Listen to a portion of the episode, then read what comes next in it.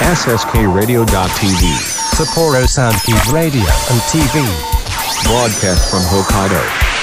Production by SSK Radio. SSK ラジオプレゼンツダブル木村のマイペースラジ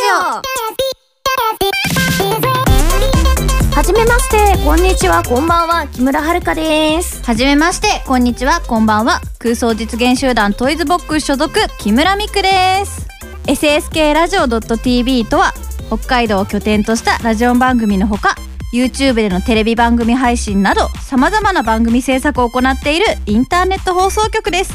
この番組は毎月第4土曜日に東京を中心に役者活動エトセトーラで活躍する私たちダブル木村がのんびり楽しくマイペースにお話ししていくラジオです。全国で聞いてる皆様要チェックです。えーお便りの宛先はメールアドレス w 木村アットマーク ssk ラジオ .tv wkimura アットマーク ssk radio.tv ご住所、えっ、と、ご住所だって。住所は003-0803 003-0803北海道札幌市白石区菊水三条4丁目1-9第二森ビル SSK ラジオ .tv、えー、ダブル木村のマイペースラジオ各コーナーの係までお待ちしております。それでは、今年もマイペースラジオスタートです。イエーイ。どんなテンション？イエーイ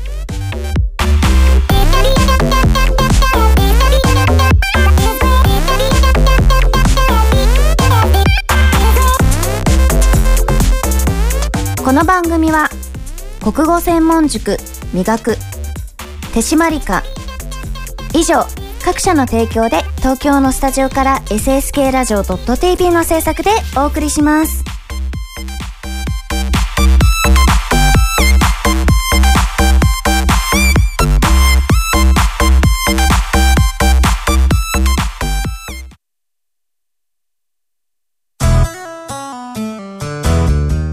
一緒に科学しませんか？札幌市を中心に科学教育普及活動を行っている手締まり課。手締まり課では娯楽だけでなく教育も掛け合わせたエデュテイメントをモットーにサイエンスショーの開催や実験ブースの出展を行っております。詳しくは公式 Facebook ページ手締まり課まで。ご隠居さん一休枝平のファーストテイクを聞いてたら赤ん坊が泣き出したんですよ。うん？なんて泣いてたんだい？ラジオだけにオンエアオンエア。くだらない。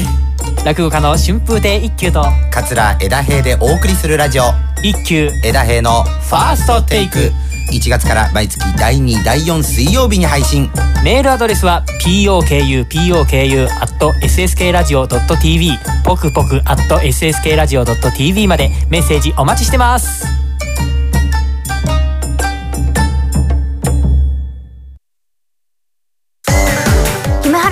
木村遥です。みくちんこと木村美久です。ダブル木村のマイペースラジオでは私たちのゆるゆるトークをお届けしております。毎月第4土曜日 SSK ラジオ .tv 公式ホームページ並びに Apple Podcast で配信です。お楽しみに。あなたの国語力を磨く。国語専門塾磨くでは、作文や会話練習などの実践型のカリキュラムを通して、書く、話す、読む、聞くの4つのスキルを磨いています。SSK ラジオ内では、塾での活動を紹介する番組、放課後シャウトも放送中。詳しくは国語専門塾磨くで検索。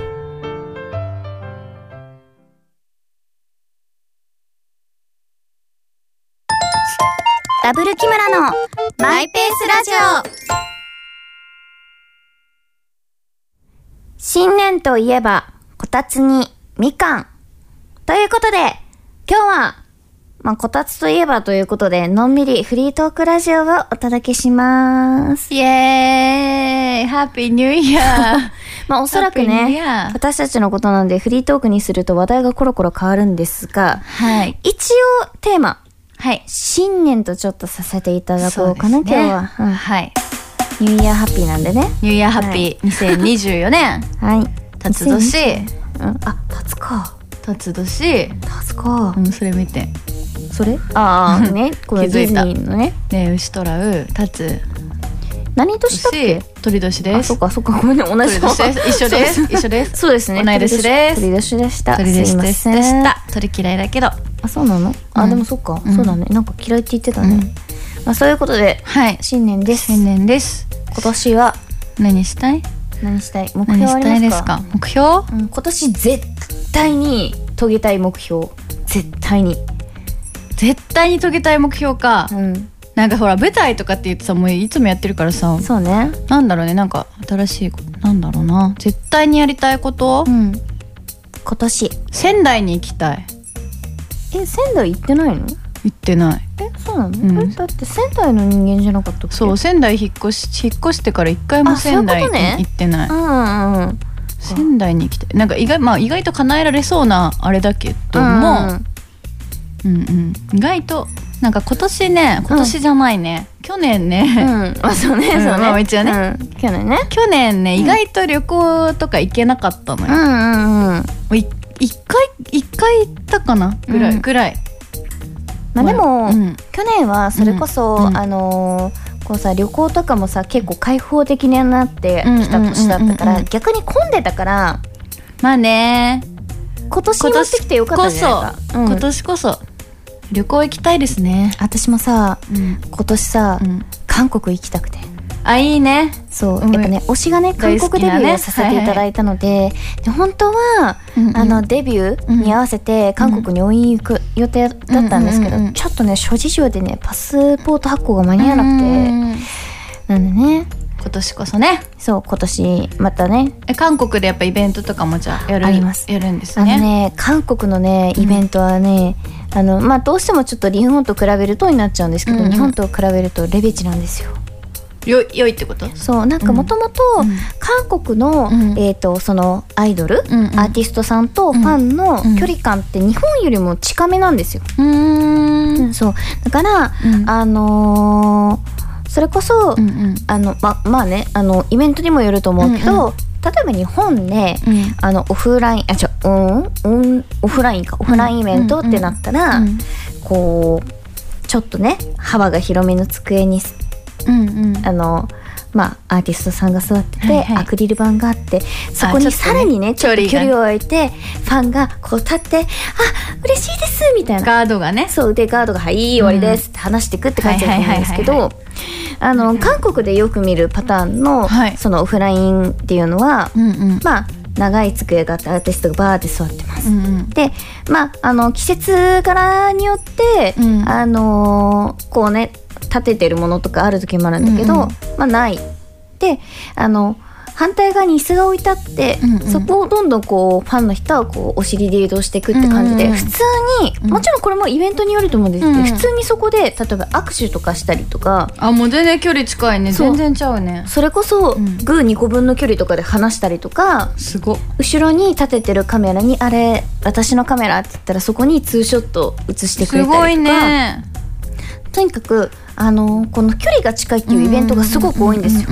素敵やん。そうあとこれね韓国独特の、うんうん。えっ、となんかふ風習っていうかうんなんですけど、うんえっ、とまあ簡単に言うと、うん。その自分の推しのアーティストが出る音楽番組とかうんうん。に、うん。えっ、と見に行けるんですよ。うん。えすごいね。でもちろんその見に行けるのっていうのはまあ、うんうん。さ制限があるから人数に、必ずしも行けるわけじゃないんですけど、うんうんうん。そこに行ったらトレカがもらえるとか。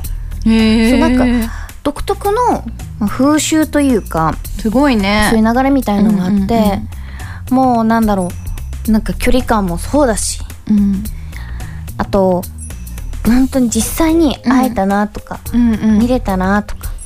そうだね。豆この豆粒みたいなさ距離です。そうね。ね見ることもあるからねだってなんで、そうねいうのがあるから、あの出席確認って言って、はいはいはい。あのその、まあ、番組とかに行って、あの見てもらって、うん。で今日も利用みたいなうんうん。とかもあるんですよね。すごっ。そう渡韓したいとじゃあ。そう渡韓したいなって。素敵。と渡韓してこれもそ,、それこそ韓国特有なんですけど、うん。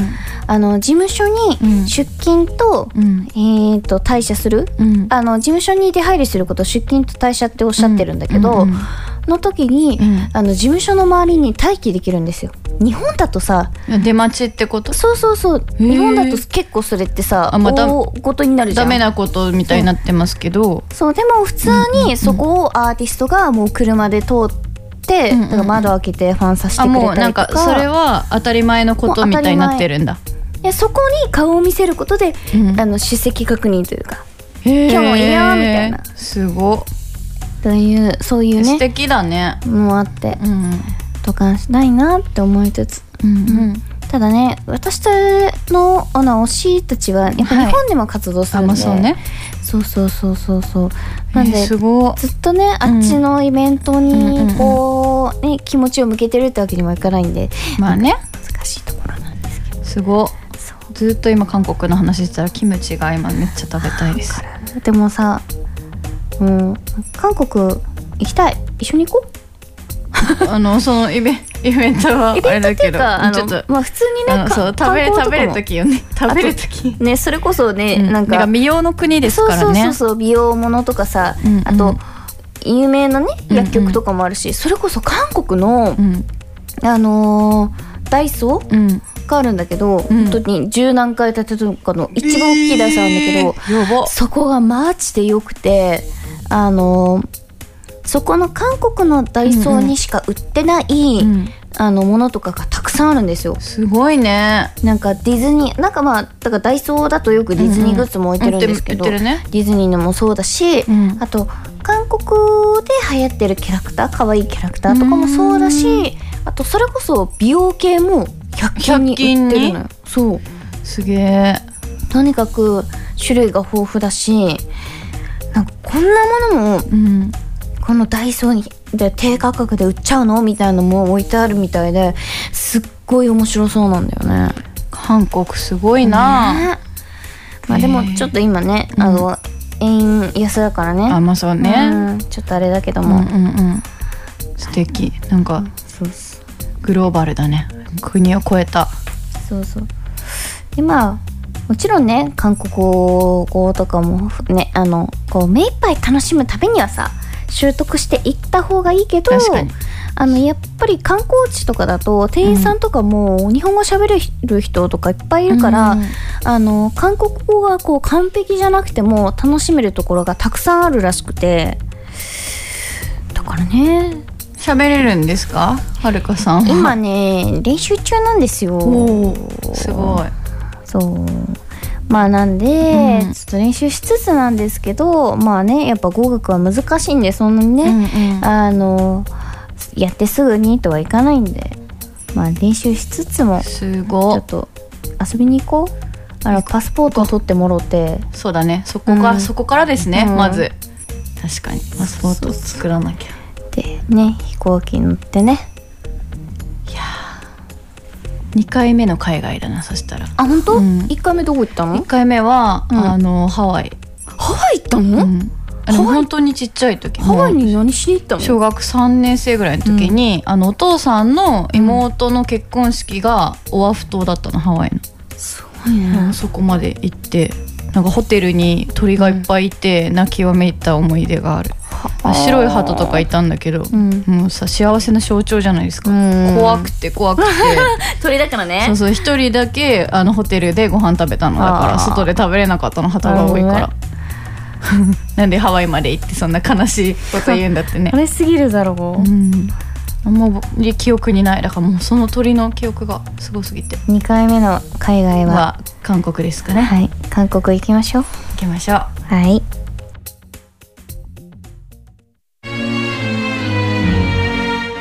ダブル木村のマイペースラジオ。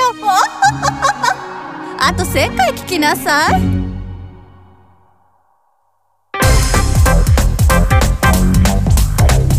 「SSK ラジオプレゼンツダブル木村のマイペースラジオ」私木村こと木村遥とはみくちんこと木村みくでお送りしておりますはい、ということで、はい。引き続きフリートークまあ一応テーマ新年かっこかっこ一応をお届けしております。しております。はい。ミクシンはどうよ？毎年さ、うん。初詣でさうん。あのあんず飴食べんのよ。いや温泉飴とか食べたことないんだけ嘘。どだからなんかそもそも多分、うん。私の記憶上では、うん。そのなんだそれこそお祭りで売ってるようなフルーツ飴みたいなの食べたことない、本当に、うん私すごい好きでさ、うん。あんず飴毎回食べちゃうの。あのすもものさ、うん。あんず飴がすごい好きでえ甘酸っぱいやつ。あんん？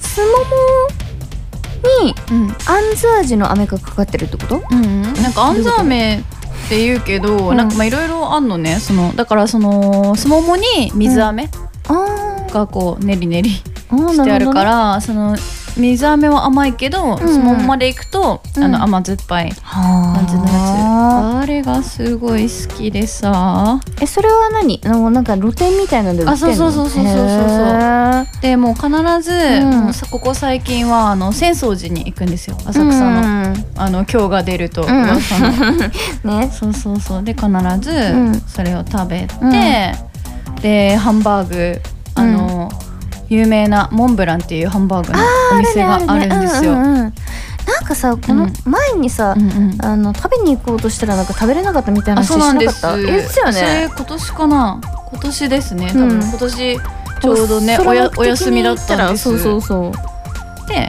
うん。もうでもやっぱ私の新年は始まらないのよ。モンブランのハンバーグを食べないと。とだから後日、ん。あの普通にたまたま近くで感激があったから、うん。あの行きました。ああなるほど。そこで新年。が始まったやっと始まったと。なるほどね。だからまあ変わらないのかなとは思うんですけども、何したいかな今年。うん。まずまあモンブラン食べまあまあまあまあまずモンブランを食べて今年を始めないことにはね。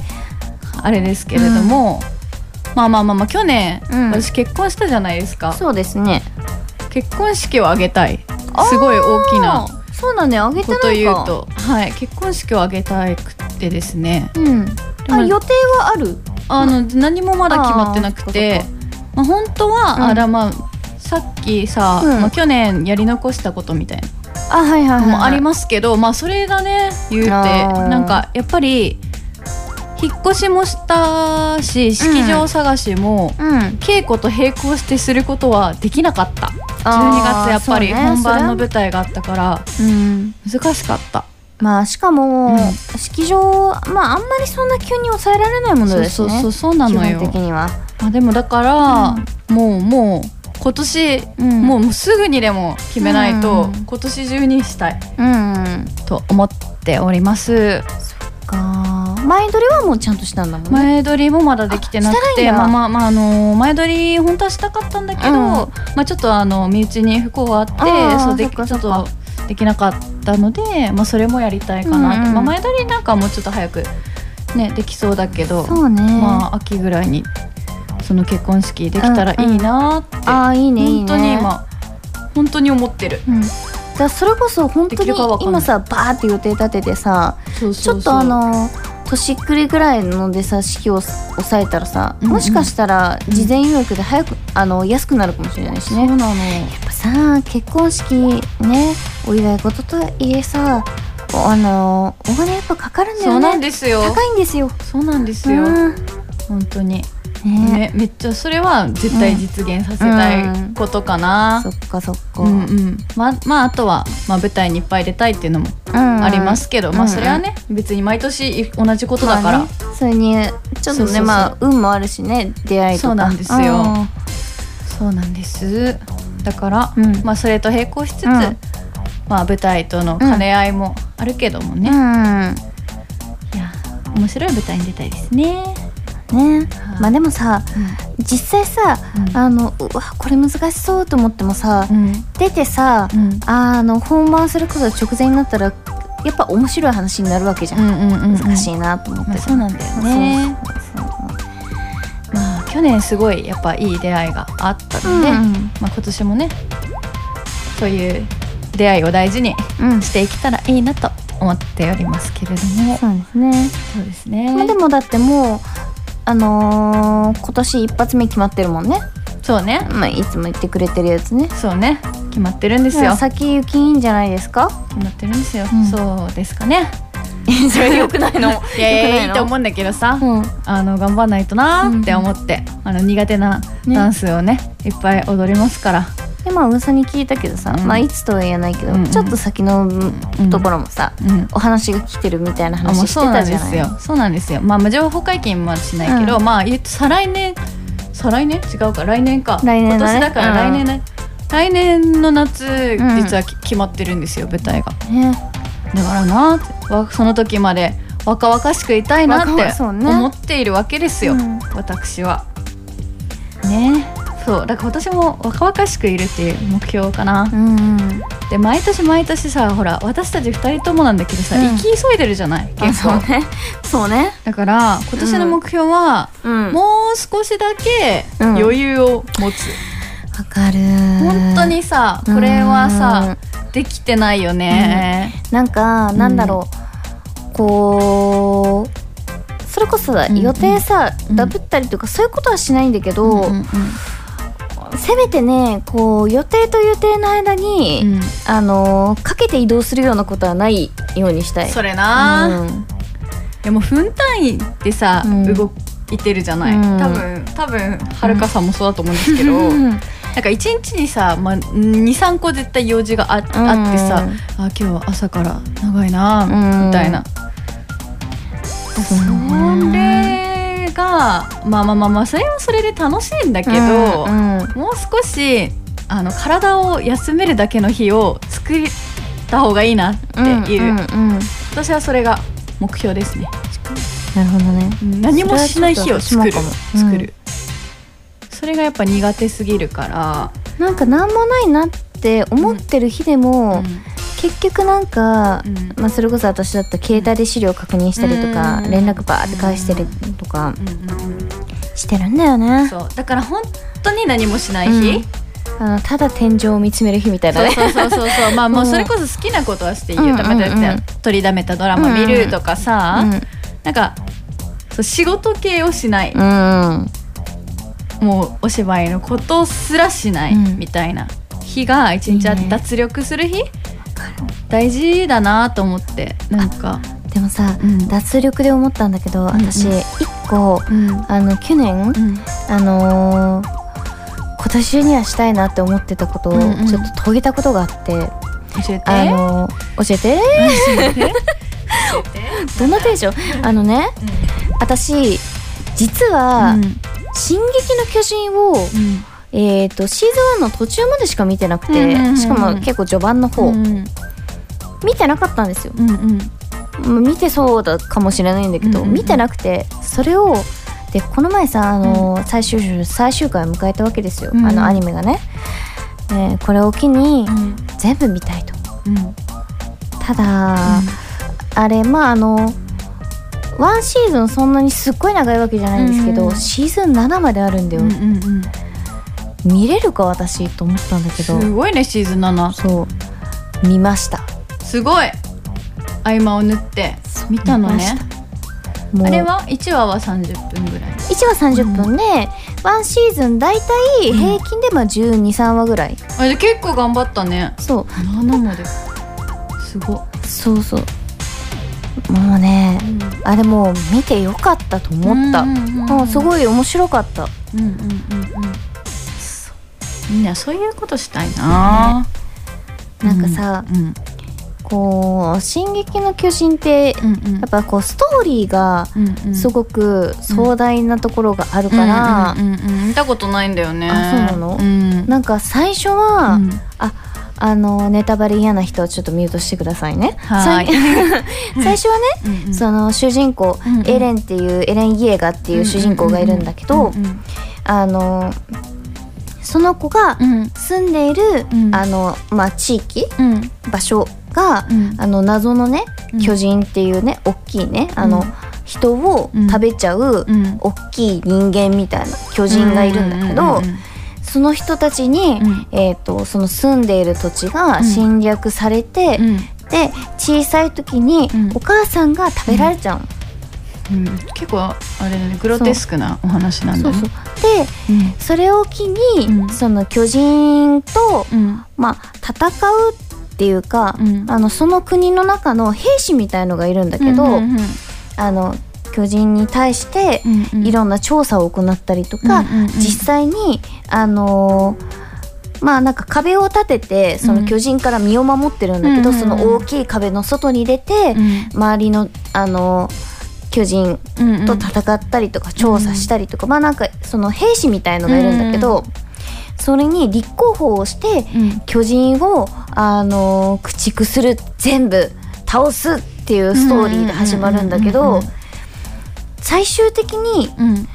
彼らがあネタバレし？ていいうん。多最初分多分見ないから平気で最終的にうん。その彼らが住んでたうん。場所ってうん一つの小さな島でうん。その島の外うにん。もっともっと大きい国いろんな地域が広がっててうんうんでそこはまあなんかいわゆる監獄みたいなあのその巨人なりうん。なんかそのまああの昔のうんうんうん。あのダメな部分をうん。なんか閉じ込めたようなところうんでうんうん。中にいる人たちはうん。自分たちが住んでるそこがうん。世界の全てだと思っていうんてうんうんうん。小さな島だなんて知らなかったわけですよ。うんうんうん。でそこからちょっと話が変わってって、うん。で最終的にうん。そのエレンうん。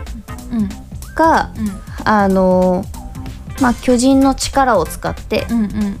あの他の島の外の世界もうん。全て破壊していくんだけど、うんあの仲間にうん。その自分をうん。殺すあのさせてうん。倒す倒して止めてもらってうん。世界が平和になりましたっていうまあ簡単に言うとそういう話なんだけ主人ど公が最後死ぬってこと？そうそうそう死ぬの。で主人公がその巨人の力で、うん。あの未来と過去を見ることができて、うんそうそう確かね未来と過去を確か見ることができて、うんうんで、えー、と結局自分が、うん。あの世界を、うん。あのまあその滅亡させた後に、自分を、うん。あの倒さ倒させることで、うん。世界が平和になるみたいなその未来を見てしまったの。切ないね。うん。そうだから自分の一番のうん。友達2人にうん。自分を倒させるんだけど、切な。そう。でも、うん。結局みんな優しいから、うん。ただそれを言っても絶対やってくれないから、うん。自分がうん。もう本当に性格変わったみたいな悪者になってあー切な。うん。あのそのほ他の2人にも、うん。あの悪者として接するんだけど、うん本当はうん。2人に心の内を話してて、ただそれも巨人の力で2人の記憶を、うん。あの消して、うん。あの心の内は、うん。その消えた記憶の中で喋ったけど、うん。あの実際は覚えてないから、うん。世界を滅ぼそうとしている、うん。そのエレン主人公を、変わってしまったエレンね。そうそうそうそうそう、やむを得なくうん。倒してしまうわけなんだけど倒した時に、うん。そのエレンの心の内ををその異空間で話してくれた時の記憶がバッて蘇ってやだー。切な。なんか面白そうだね。なんか多分私グロテスクなの苦手だから多分見れないんだけど、うん。普通に話はすごい面白そう。あそうそう。なん切かないねただ、うん。その敵をうん。母親のその敵の敵をうん。倒すっていう物語かと思ったらすごく壮大で深い話なんだねそうそう。すごそうなんかその見るキャラクターの視点によって、あのまた全然違う話になってくる、うんうんうんうん。そうすごくね面白いので今すごい喋っちゃったけど正直、これもあのそんなに喋ってない一部なので、うん。まあ、興味を持ったらぜひ見ていただきたい。見てみてください。興味持ったそう。途中から本当に人対人の戦いになってくるみたいな感じ、うんうんうんうん深い話だねでやっぱりその、ずっとね、うん。あの兵士の仲間として一緒にやってきた人がどんどんやっぱ亡くなってっちゃうわけですよ。食べられたりとか、うんうんうんうん。まあ、不慮の事故だったうんりとか、うんうん切な。ぜひ。見てください進撃の巨人のお話で。え何？新年から「進撃の巨人」の話したんだけどおもろ。めっちゃ語ってたね。そうなんですよ、まあそういうことで、うんうん。去年見れました素敵です。私もなんかそういう作品に出会いたいな、今年。今年？うんなんかすごくこれハマったドラマでもいいし、うん。映画でもいいしうん。それこそなんかすごい心に残る舞台とかなんかインプットしたいうん。なえねコードブルーって見てた？ドラマ？あれでしょ？あのヘリのやつでしょ？あそうそうそうそうう。んみなんか全部は見てないけど本飛び飛びで見てた。あれぜひ面白いから全部見てあれ映画もう終わったんだっけ？映画もいやいやこれからやるんだっけ？うん映画も全部終わってる。ってんだっうん、完結してる。何かで見ますそしたら。うん。うん。ぜひぜひ。はい。見ますね。はい、はい、素敵な作品に出会えますように。はい。はい。じゃあ今年1年もはい。まあ頑張りましょうか。はい。よろしくお願いしよます。ろしくお願いします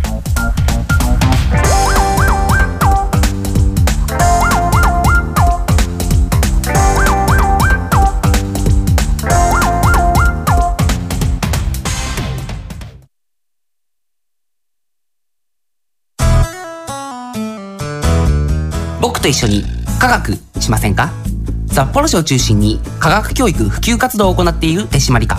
手締まり課では娯楽だけでなく教育も掛け合わせたエデュテイメントをモットーにサイエンスショーの開催や実験ブースの出展を行っております。詳しくは公式 Facebook ページ手締まり課まで。ご隠居さん一休枝平のファーストテイクを聞いてたら赤ん坊が泣き出したんですよ。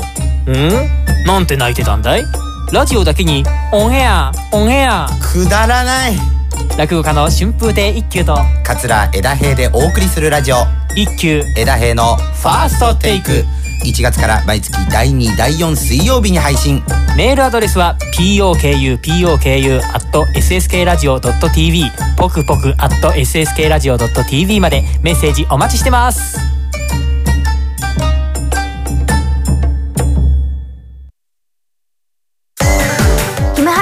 木村遥です。みくちんこと木村みくです。ダブル木村のマイペースラジオでは私たちのゆるゆるトークをお届けしております。毎月第4土曜日 SSK ラジオ .tv 公式ホームページ並びに Apple Podcast で配信です。お楽しみ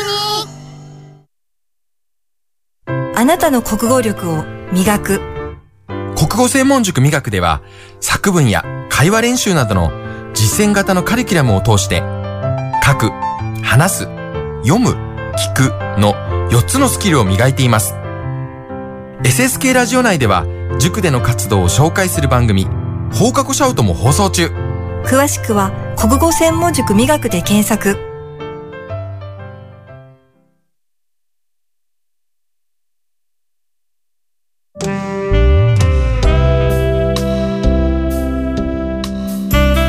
ダブル木村のスラジオ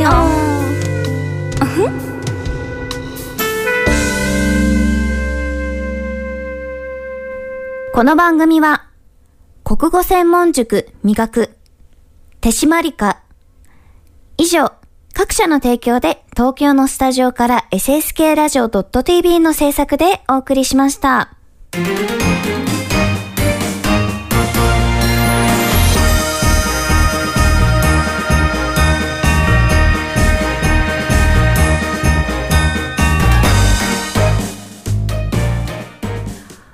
ここまで聞いてくださりありがとうございます。ありがとうございます。うるうる。そろそろお別れの時間でございます、えー。はい。えー今年一発目の番組からのお知らせです。はい。はい。公式 LINE えーとラジオ公式 LINE 稼働中です。はい。LINE ではいち早い情報公開やお友達だけの特別収録風景が見れちゃったりうふふふその他にも楽しいコンテンツを予定しております。はい。アットマークマイラジアットマーク MAIRADI と検索してぜひお友達になってください。はい。そしてダブル木村のマイペースラジオではお便りを募集しております。普通歌や例えば私たちにえー、と奮発してほしいじゃないな。間違えた。挑戦してほし。い ことなど。どしどしお待ちしております。はい。はい。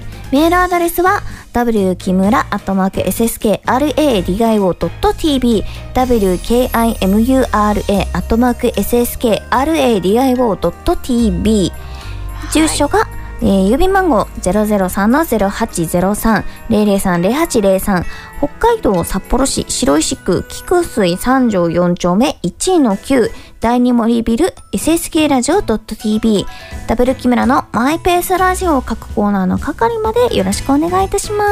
はい。また先ほどご紹介した公式 LINE アカウントからもお便りの送信が可能です。お便りぜひぜひお待ちしております。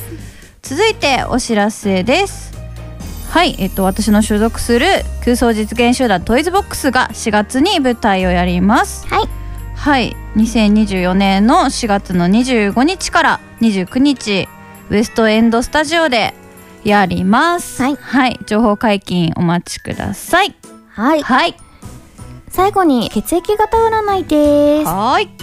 第4週 A 型恋人の正位置意味甘い雰囲気関係が改善する1週間。うまくいかなかったことを今始めてみましょう。ラッキーアイテムイクイノックス。イクイノックスって何？なんだろ後で調べます。う。はい。B 型。7枚の鏡の正位置意味空想。理想にとらわれる1週間。自分の立ち位置をわきまえましわきわわきまえましょう。わきまえましょうね。わきまえましょう、はいラッキーアイテム方位自身。お、ふんふんふん。うんうん大型10枚の鏡の正位置意味心の満足。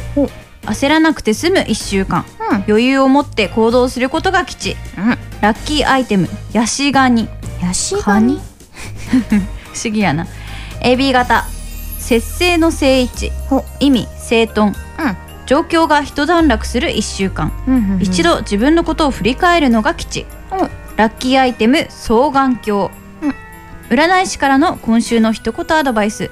最終週にしてようやく多くの人が好転します。来月も頑張ってみてください。ということです。それでは、はい。今年も第4土曜日に、まあ今年もというかあの今年からですねまたはい。あの第4土曜日にはい。ただいまでございます。はい。はい、SSK ラジオ .tv 公式サイトの並びに、はい。Amazon Music、はい。Google Podcast、Spotify、Apple Podcast 各種サービスより配信予定です。お楽しみに。せーの、今年もマイペースに生きていくことを誓いますそれでは皆様またお会いしましょう。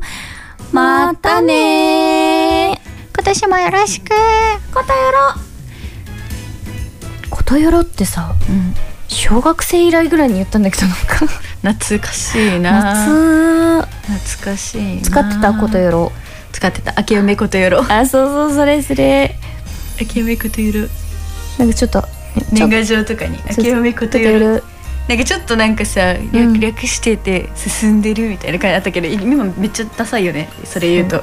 あと私すごいねうん。思ってたのが金河新年ってあるじゃん。うん。年賀状でさああいうなんかイラストとかバンって入ってるのにそのし下に「明けましておめでとうございます」って入ってると「おめでとうに回言ってない?」って思ってた